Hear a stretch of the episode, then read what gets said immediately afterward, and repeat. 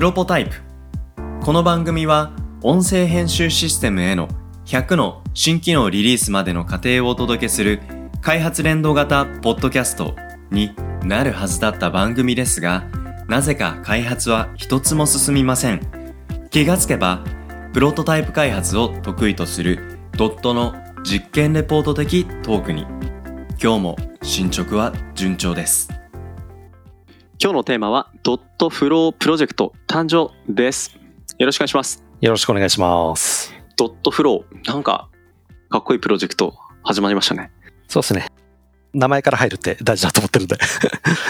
そうか、でもなんか、名前っていう文脈で言うと、ドット電話、電話ってあれひらがなだったじゃないですか。そうですね。なんか、フローとかって言って、ちゃんとアルファベット使って、かっこよく、ちょっと生きてないですか？とか言って これですね、あの、生きってるか生きってないかで言うと生きってます。素直でよろしいなんて。は 一体どんなプロジェクトでしょうか？い。はい。えっ、と、ドット、今まあ30人ぐらいになってるんですよ。増えましたね。なんか20人とかって言ってたのが、つい最近だった気がしますけど、いつの間に？そうですよね。これ、プロポタイプ始めたのって多分10人ちょいとかそんな時からじゃないですかね。はい。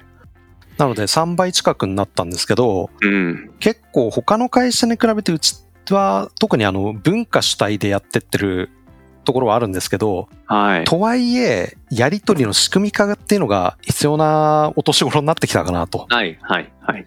で、まあ今まではその文化ありきっていうところと、バックオフィスもうんね、あの、オンライン総務一人雇ってるだけで、他いない状態になってるんですよ、今。なので、そこら辺の仕組み化って遅れていたんですけど、うん。まあそれで成り立っていた。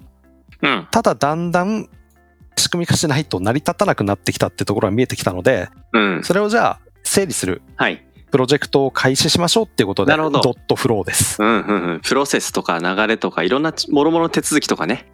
繰り返し行われるものがたくさんありますから、会社ですと。そうなんですよ。例えば、Apple とか Android とかのアプリのうん。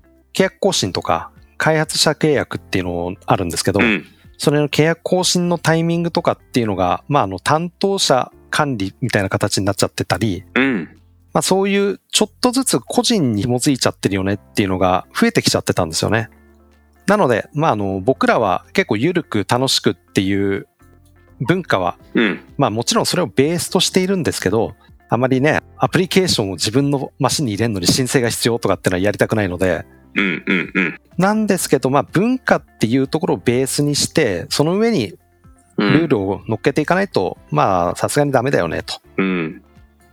なので、今言ったようなところを整理したりとか、あるいはお客さんとのコミュニケーションで、こういうようなシートとかプロセスを作ろうよっていうところを今取り組んでいるっていう形になります。なるほど。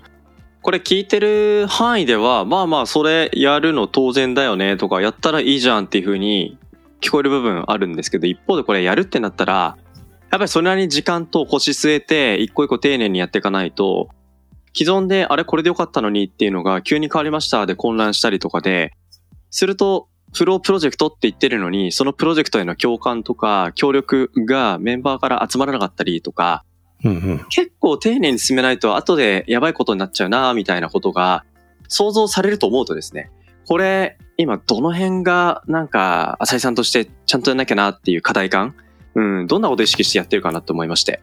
大きく意識してるのは2つで、うん、それは本当にドットのルールなのっていうところですね。うん、うん、うん。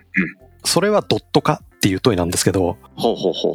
こういうプロセスとかを整理するのって、まあある程度経験積んだメンバーになってくるんですけど、一方でドット以外のところでも多様な経験されているので、うん、ドットに合わせたルールではなく、うん。なんかあの世間一般で言われているルールはい。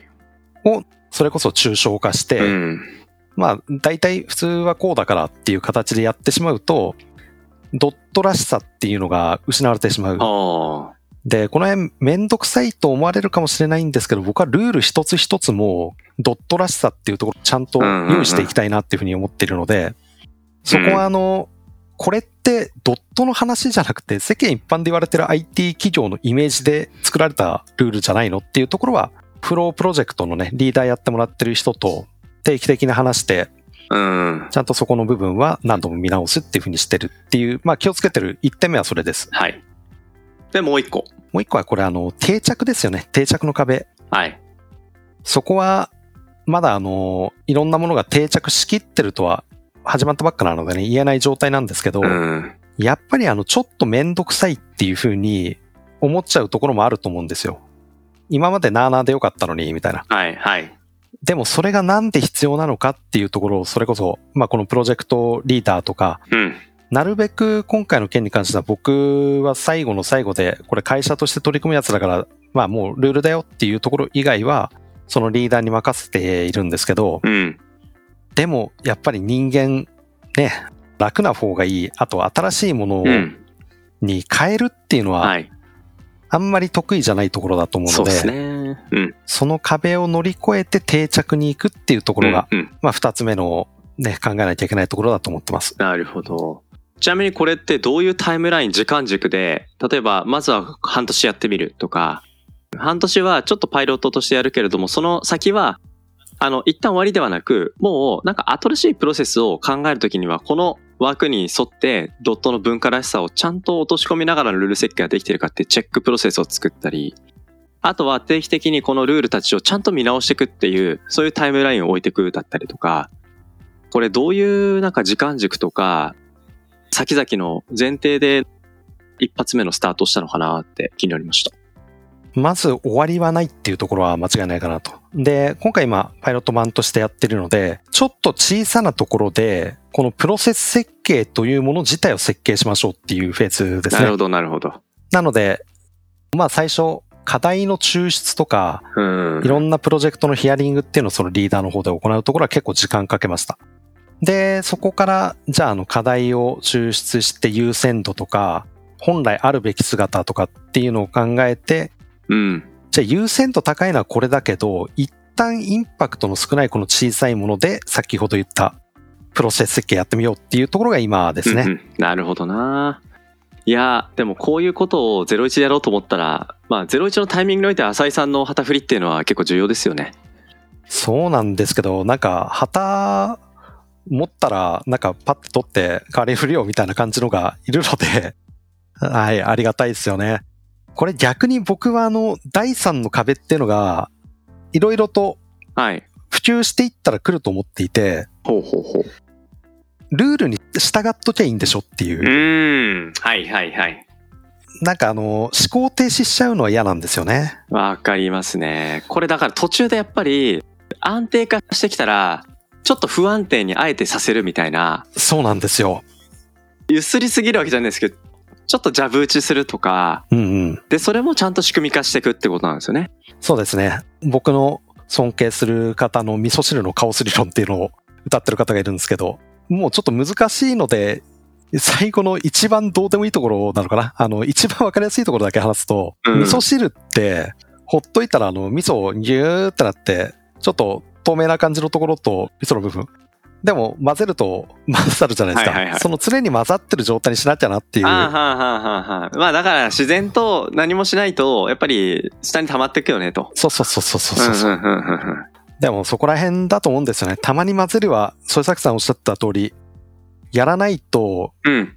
これなんでやってんの？え、いや、そういうルールなんで、うん。って終わっちゃうので、はい、はい。それがあまりにもみんなが、いや、ルールなんでっていうのになっちゃったら多分、ドットらしさっていうところはどんどん消えていくと思うので、そうっすね。あこれどうしたらいいかっていうのを考えると、例えばそのルール一個一個のオーナー担当者、うん、メンテナンスする担当者を定期的に変えるとか、うんうんそのメンテナンスしてる人とのレビューというか、それが本当にそれでいいんだっけっていう第三の目を入れるとか、うちで言うと、ポッドキャストの番組担当者たまに変えるとかですね。そうすると、他の番組でなんか当然だったプロセスがこの番組でやられてないってことに自然と気づくんですよね。で、ちょっとなんか編集プロセス変わったなとかって思うと、あれ、前はこうしてたんですけどとかっていう情報が上がってくるとか、うんうんうんあれ、それってどっちがスタンダードかって、なんか、あ、確かに決まってなかったねとか、あ、これって決まってるはずなのに浸透してなかったってことかってことに気づき、うん、またプロセスが見直されていくっていう。だそれはさっきの味噌汁をまあかき混ぜる。それを仕組み化するってことですね。ですね。で、なんか味噌汁かき混ぜる棒も、古いやつじゃダメかもしれないんですよね。ドット歴が長かったり、業界歴長すぎると、うんうん、うん。もう、いつの間にか考えが固定化しちゃってたり、いや、ドットってこういうもんだからとか、IT 業界ってこういうもんだからになっちゃうので、まあ常に若いメンバーとかもちょっと入れて、うん。実際にあの、ドット歴が浅いメンバーから挙げられた意見で採用されたのが、うん。匿名フォームが欲しいと。ほうほうほ会社にちょっとリクエストとか、あるいは質問とかするっていうのを今まではう。、うん。まあむしろオープンなやり取り推奨だからっていうふうにやったんですけど、はい。まあ中にはやっぱりちょっと匿名で聞きたいことっていうのも、まあ確かにあるよなと。うんで、それは僕とかは全然発想になかったんですよ。うん。うん僕は多分あの会社の中では別に誰にこれ言っちゃいけないみたいなのがあんまりない立場なのでうん。う、ん。ただ若手メンバーとか新しく入ってきたってメンバーからしたら確かにそういうのもあるなって気づいて、はい。そういう仕組みが出来上がったので、ここのフロープロジェクトも今一人リーダー立ててますけど、うん。ずーっとその一人がやってたら多分うん。味噌汁が下に味噌溜まってっちゃうんで、うん。うん。うん。そこら辺は常にね、混ぜていくっていう感じで、ドットメンバーのことはドットクルーと呼んでいるんですけど、ほうほうほう。このフロープロジェクトのメンバなんかね、いつの間にかドットの社員のことはドットクルーってみんな呼んでるんですよ。ーあらららら。なんかね、あの、うち、ミャンマーチームと一緒に仕事してるんですけど、ミャンマー側のメンバーが、なんかあの、ドットの社員のことをドットクルーって呼んだのが、なんか気に入ったってことで、へえ。なので、ドットクルーのね、パフォーマンスを常に上げ続けるっていう、そういう組織にしたいなっていうふうに思ってます。うん。いやー、いろいろ楽しみですね。この先の展開が。ね、何がどうなっていくのか、僕もコントロールできないところになってくると思うんで、はい。でもまあ、その一個一個の中でちゃんとドットらしさっていう文化、これがどうその落とし込まれていくのかっていうところ、これはなんかすごい見物だなっていうふうに思ってますんで。はい。フロープロジェクトから何か生まれたらまたここで発表したいと思います。はい。ぜひ共有待ってます。ということで、今回はドットフロープロジェクト誕生をお届けしました。ありがとうございました。ありがとうございます。